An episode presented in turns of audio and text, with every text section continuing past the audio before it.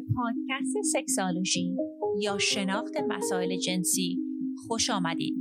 این برنامه شامل گفتگوهای پی در پیست که آگاهی شما را در باب مسائل جنسی گسترش می دهد.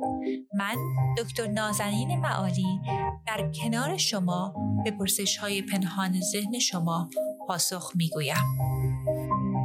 سلام و درود دارم خدمت هم میهنان عزیز. دوستان به اپیزود سی و یکم Sexology Podcast گوش میدین. من دکتر نازنین معالی هستم روانشناس بالینی متخصص روانشناسی سکس تراپی. دفتر من در لس آنجلس هست و این یکی از پادکست هایی که دارم و پادکست دیگه هم سکسالوژی اسمش هستش که به زبان انگلیسی هست که با محققین و روانشناسان متعددی که تحقیقات زیادی در زمینه روانشناسی جنسی می‌کنن هر هفته صحبت می‌کنم. دوستان عزیزی که لطف کردن برای ما review نوشتن دوستان سپاسگزارم. ممنون از حمایت شما. اگر شما هم مایل هستید که این اپیزودها رو این پادکست رو support کنید خیلی ممنون میشم که هر جایی که به این پادکست ها گوش می‌دید چه iTunes چه Stitcher چه یوتیوب برای ما مرور بنویسید. و یک راه دیگه هم که می‌تونید ما رو خیلی کمک بکنید که در شبکه های اجتماعی اپیزودهای ما رو با دوستانتون شیر بکنید که بتونیم ما اطلاع رسانی وسیع تری انجام بدیم.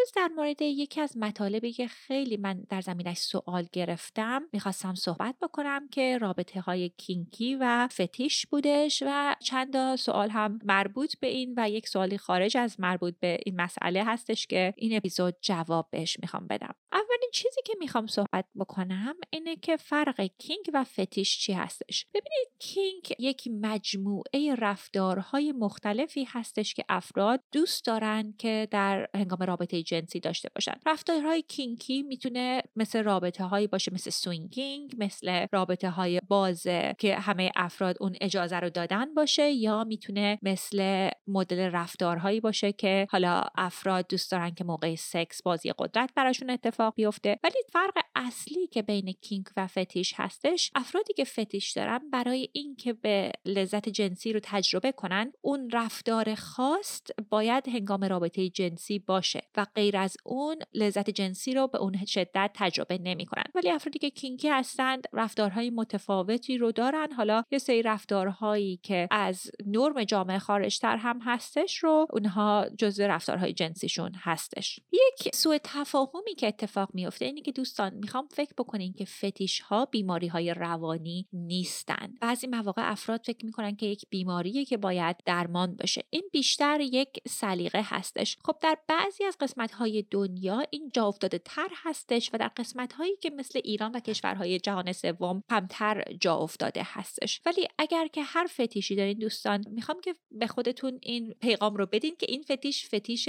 کاملا نرمالی هستش و سلیقه جنسی ما فرق داره با افراد دیگه و هیچ اشکالی هم در این مسئله نیستش. چون ببینید تجربه من این هستش که افرادی که سکشوال فتیش دارن سخته که بتونن این فتیش رو عوض کنن. یعنی حقیقتا فتیش هایی که خیلی حالت ریجید داره تقریبا غیر ممکنه که عوضش کرد و فقط می‌تونیم خودمون رو مطابقت بدیم که حالا در مورد این فتیشا با همراهمون صحبت بکنیم یا گونه این رفتار رو انجام بدیم که برامون و برای افراد مشکل ساز نخواهد بشه. معمولا جوری که فتیش رو تعریف می‌کنن فتیش برانگیختگی جنسی هستش و این جذابیت جنسی هستش به چیزهایی که افراد دیگه معمولا اونها رو جذاب نمی‌بینن. برای مثال می‌تونه به قسمت های بدن همراهمون باشه که لزوما آلت تناسلی شخص نیستش. برای مثال افرادی هستن که foot fetish دارن پا رو خیلی دوست دارن. بعضی مواقع افراد به یک object هایی هستش که این گرایش رو دارن. مثلا کفش های زنونه رو خیلی دوست دارن. لباس های زیر زنونه رو خیلی دوست دارن. یا می‌تونه که مدل فتیش هایی باشه که دوست داشته باشن که رابطه جنسی رو تحت شرایط خیلی خاصی داشته باشن. حالا برای مثال اینکه بعضی از افراد دوست دارن که وقتی که افراد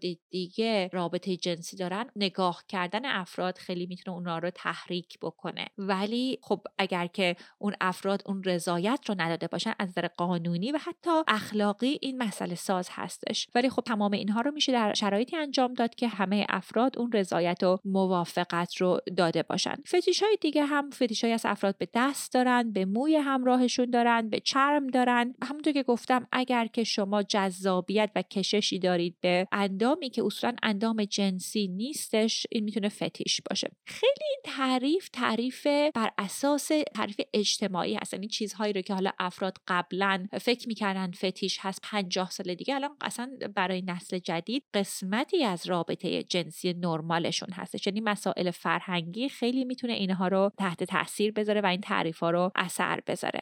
خیلی از فتیش هایی هستش که افراد دوستان که همراهشون وقتی عرق کرده رابطه جنسی داشته باشن. بعضیا میگم لباس های زیر زنونه رو دوست دارن که بپوشن بعضی دوستان خودشون کفش های زنونه رو بپوشن و مدل های مختلف. دوستان عزیز مهم اینه که بیایم ببینیم که آیا این رفتاری که داریم رو با همراهمون در زمینش صحبت کردیم و چگونه می‌تونیم این رو با همراهمون طوری صحبت بکنیم که نه باعث بشه که حرمت نفس خودمون تحت تاثیر بذاره نه رابطه رو خراب بکنیم. حالا چیزی رو که می‌خوام در نظر بگیرین اینه که تمام فتیش ها زیر مجموعه کینگ هستن ولی تمام رابطه های کینگ لزوما فتیش نیستن. برای مثال افرادی که بازی قدرت دوست دارن BDSM دوست دارن خب بعضی مواقع دوست دارن که همراهشون بازی قدرتی رو انجام بده حالا به باسنشون بزنه یا موشون رو بکشه ولی ممکنه که براشون اون هر دفعه لازم نباشه. ولی افرادی که فتیش دارن براشون لازم هستش که هر دفعه اون تجربه رو داشته باشن. خب بریم سراغ سوالاتی که برای این هفته داریم. دوست عزیزی تماس گرفتن گفتن سلام مرسی از پادکست های خوبتون. من 29 سالم هست و خیلی زیاد علاقه به سکس دارم. یعنی مثلا با آخرین پارتنرم روزی چهار بار حداقل سکس داشتیم و لذت می بردیم چند تا سوال داشتم از شما. اول اینکه من جدیدا علاقه شدیدی به جوراب های نایلونی خانم ها پیدا کردم و حس می کنم چیز زیبایی هست و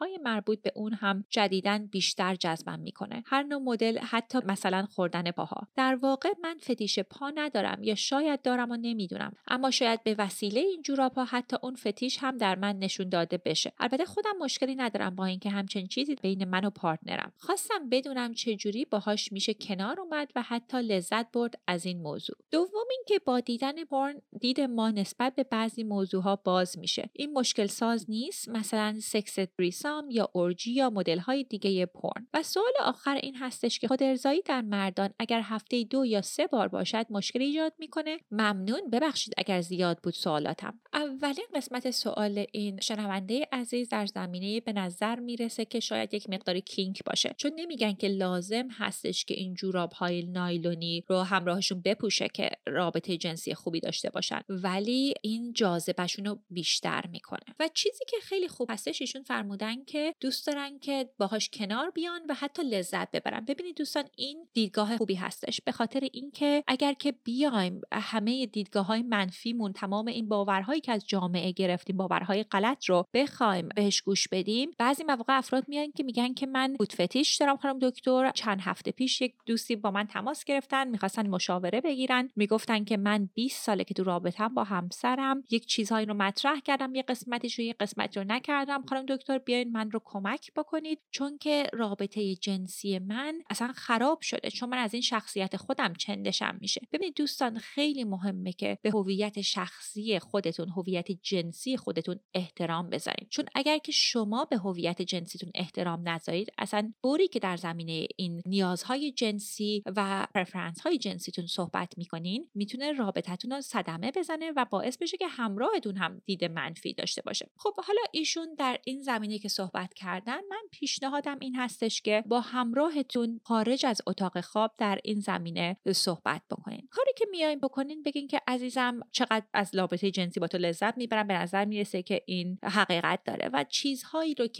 الان در رابطتون هست و لذت می‌برین رو خیلی به صورت دقیق در مورد صحبت بکنین. یعنی بسیار مهمه که در زمینش specific صحبت بکنین. مثلا بگین عزیزم وقتی که با هم عشق بازی می‌کنیم من رو خیلی دوست دارم. وقتی من رو میبوسی خیلی تماس بدنت رو خیلی دوست دارم. یعنی هر چیزی رو که دوست دارید اول اون رو بیان کنین. بعدش بیایم باشون صحبت بکنیم بگین که چه رفتارهایی رو تو بیشتر دوست داری ما انجام بدیم. یعنی در رو به این صحبت باز می‌کنیم اگر که دیدید که ایشون هم دیدگاه مثبتی دارن می‌تونید بگین که یکی از چیزهایی که من حالا در زمینش شنیدم یعنی مثلا رو درواسی می‌کنین بگید که حتی در یک پادکست فارسی شنیدم در زمینه رفتارهای کینکی بود. برای مثال مثلا خانم هایی که جوراب های نایلونی میپوشن. عزیزم مثلا چقدر من به پای تو کشش دارم وقتی که تو جوراب نایلونی میپوشی؟ آیا دوست داری که این یک قسمتی بار با این تجربه بکنیم ببینیم که چه اتفاقی میافته؟ یعنی پیشاپیس از از ایشون رضایت و موافقت رو بگیرین یا اگر با هم بار نگاه بکنین می‌تونین بگین که عزیزم یک برنی که من پیدا کردم که خیلی منو تحریک می‌کنه همچین برنی هستش. و پیشنهاد من اینه که برنی رو انتخاب بکنید که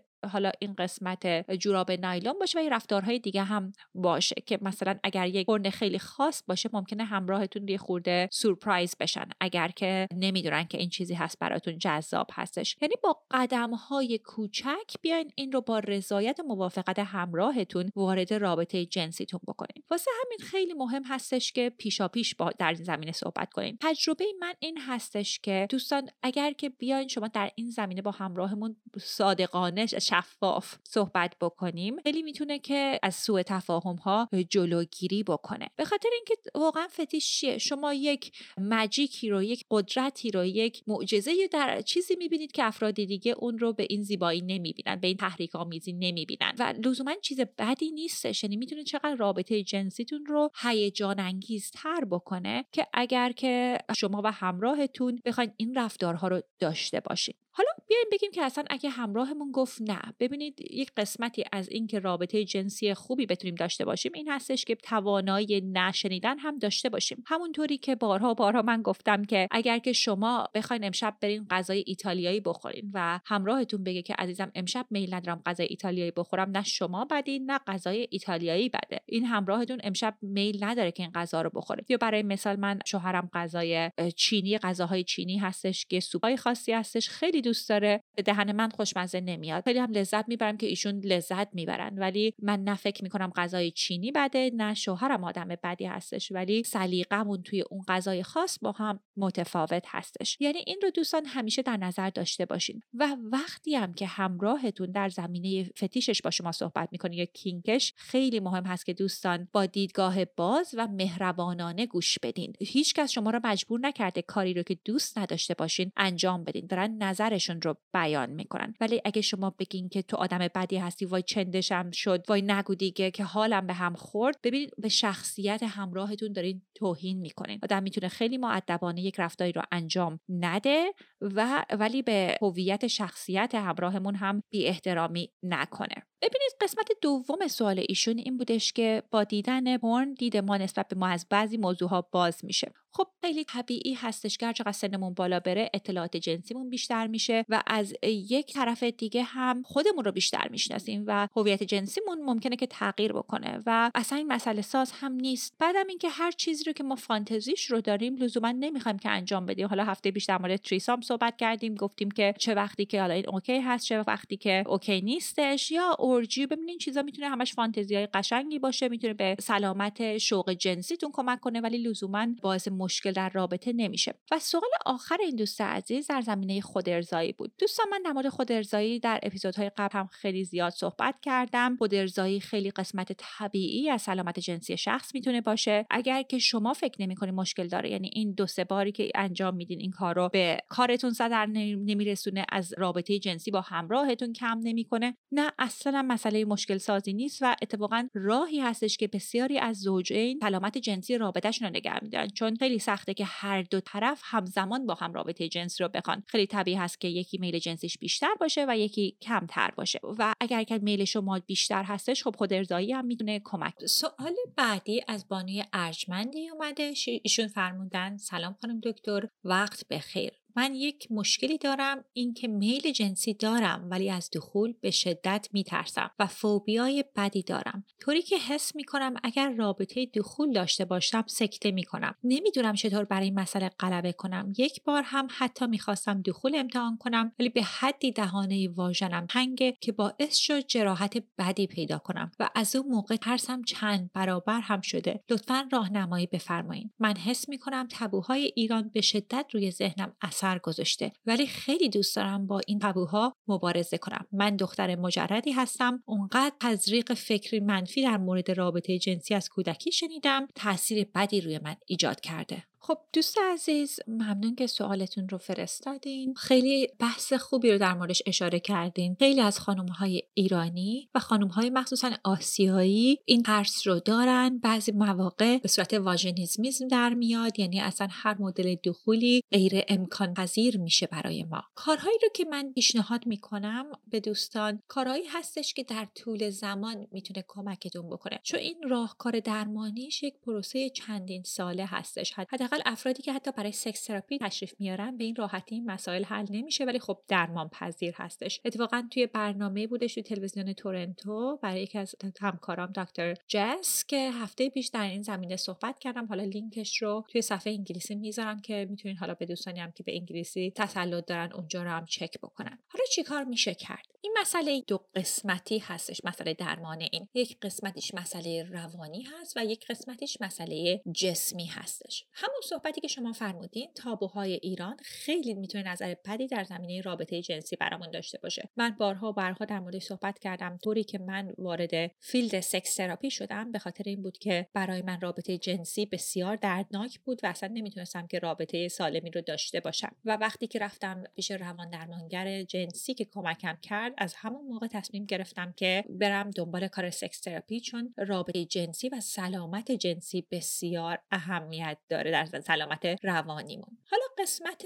ذهنی و روانیشو کاری رو که بهتون پیشنهاد می‌کنم انجام بدین این هستش که بیاین این تبوهایی رو که در زمینش شنیدین بیاین همه رو روی ورق بنویسین. اصلا یک سیستمی برای خودتون ایجاد بکنین که تمام این برداشت های منفی نگرش های منفی که شما در زمینه رابطه جنسی دریافت کردین حالا خداگاه یا ناخداگاه رو بیاین بر روی قلم بیارین بر روی ورق بیارین و تک به تک بررسی بکنین. بگین اگر من می‌خوام یک زندگی جنسی سالم داشته باشم آیا این دیدگاه این طرز تفکر من رو کمک می‌کنه یا مانع پیشرفت من میشه. این دوتا رو همه رو بیاین با هم بررسی بکنین و زمانی طول می‌کشه که شما بیاین این تمرین رو انجام بدین و تمام این دیدگاه های منفی رو تک به تک مشخص کنید و روش کم کم کار بکنید بعضی مواقع همین که ما میایم این فکرهای غلط رو شناسایی می‌کنیم خودش می‌تونه کمکمون بکنه که process ش کنیم کمکمون می‌کنه که اون دیدگاه رو عوض بکنیم. در قسمت بدنیش فرمودید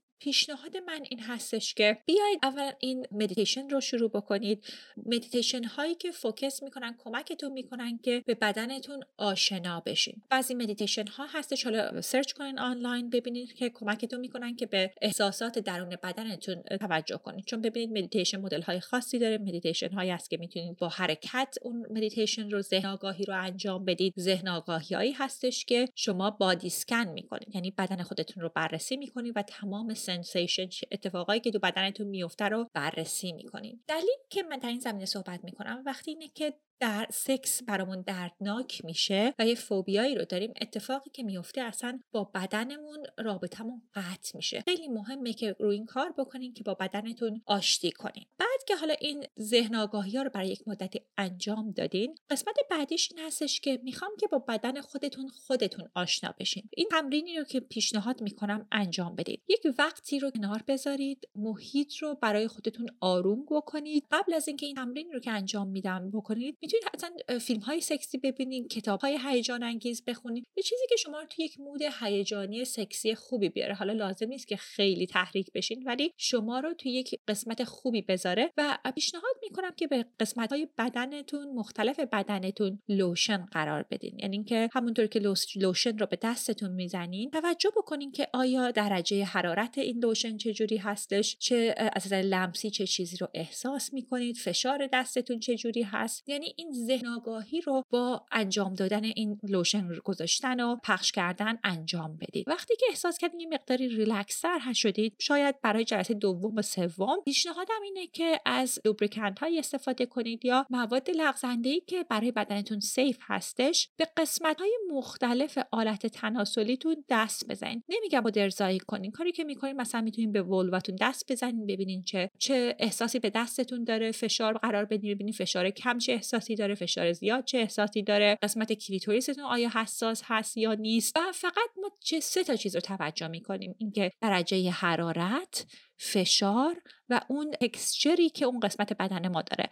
اصلا ما دنبال تحریک شدن هم نیستیم. ببینید اصلا تو بدن شما چه خبر هست چه اتفاقی میافته. بعد اگر که دیدید که این کار راحت هستش وقتی که راحت تر شدیم پیشنهاد من این هستش که قسمت کلیتوریس بدنتون رو بررسی بکن یعنی اون lotion رو می‌ذارین lubricant رو می‌ذارین و با کلیتوریستون تماس می‌ذارین دستتون رو تماس می‌برین ببینین چه احساسی داره. اگر که درد رو تجربه کردین. یعنی حتی اگر به کلیتوریستون دست می‌زنید پیشنهاد من این هستش که حتما با یک sex therapist کار بکنید یا یک کسی که تخصصش این کار هستش.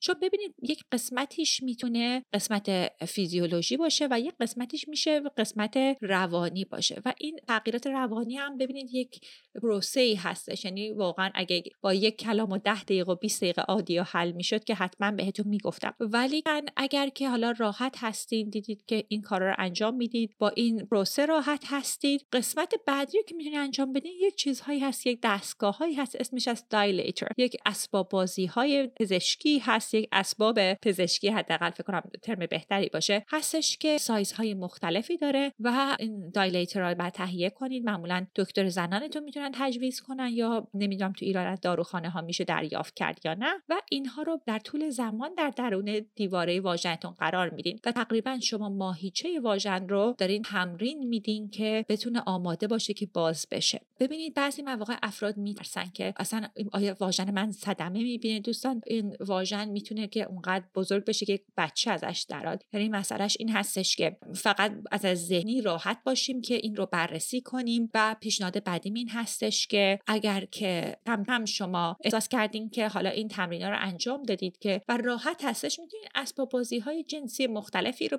بگیرین که سایزهای کوچیکتری هست و می‌تونید درون بدنتون وارد بکنید که هم لذت جنسی رو ببرید و هم کمک بکنه که این ترستون بریزه. دوستان اینا هم پیشنهاداتیه که من به دوستان معمولا می‌کنم ولی خب بهترین راهکار درمان این ترس ها با یک روانشناس یا یک روانکاو کار کردن هستش. ولی خب این کارها هم می‌تونه کمکتون بکنه و اگر هم سوالی دارید اگر این کارها رو انجام دادید و مرحله بعدیش رو سوال دارید می‌تونید با من باز تماس بگیرید. سوال آخر از یک بانوی عزیز دیگه بودن. ایشون فرمودن سلام شبتون بخیر. من سی و یک سالمه و چهار سال ازدواج کردم و یک دختر یک ساله دارم و تا الان ارضا نشدم و هیچ لذتی نمی‌برم. میشه به من کمک کنین؟ چطور می‌تونم از روش و ایده های شما استفاده کنم؟ میشه من رو راهنمایی راهنمایی کنین ممنون. دوستان متاسفانه خیلی رایج هست برای خانم ها که ارضا نشن و تا حالا ارضا نشده باشن. چون ببینید این ارگاسم رو تجربه کردن یک مهارتی هستش که به خیلی از خانم ها آموزش داده نشده و بدنمون هم حالا نمی‌شناسیم چون تو فرهنگ ما معمولا خود ارزایی کار درستی نیستش. دخترها رو خجالت میدن که خود ارزایی انجام میدن و خب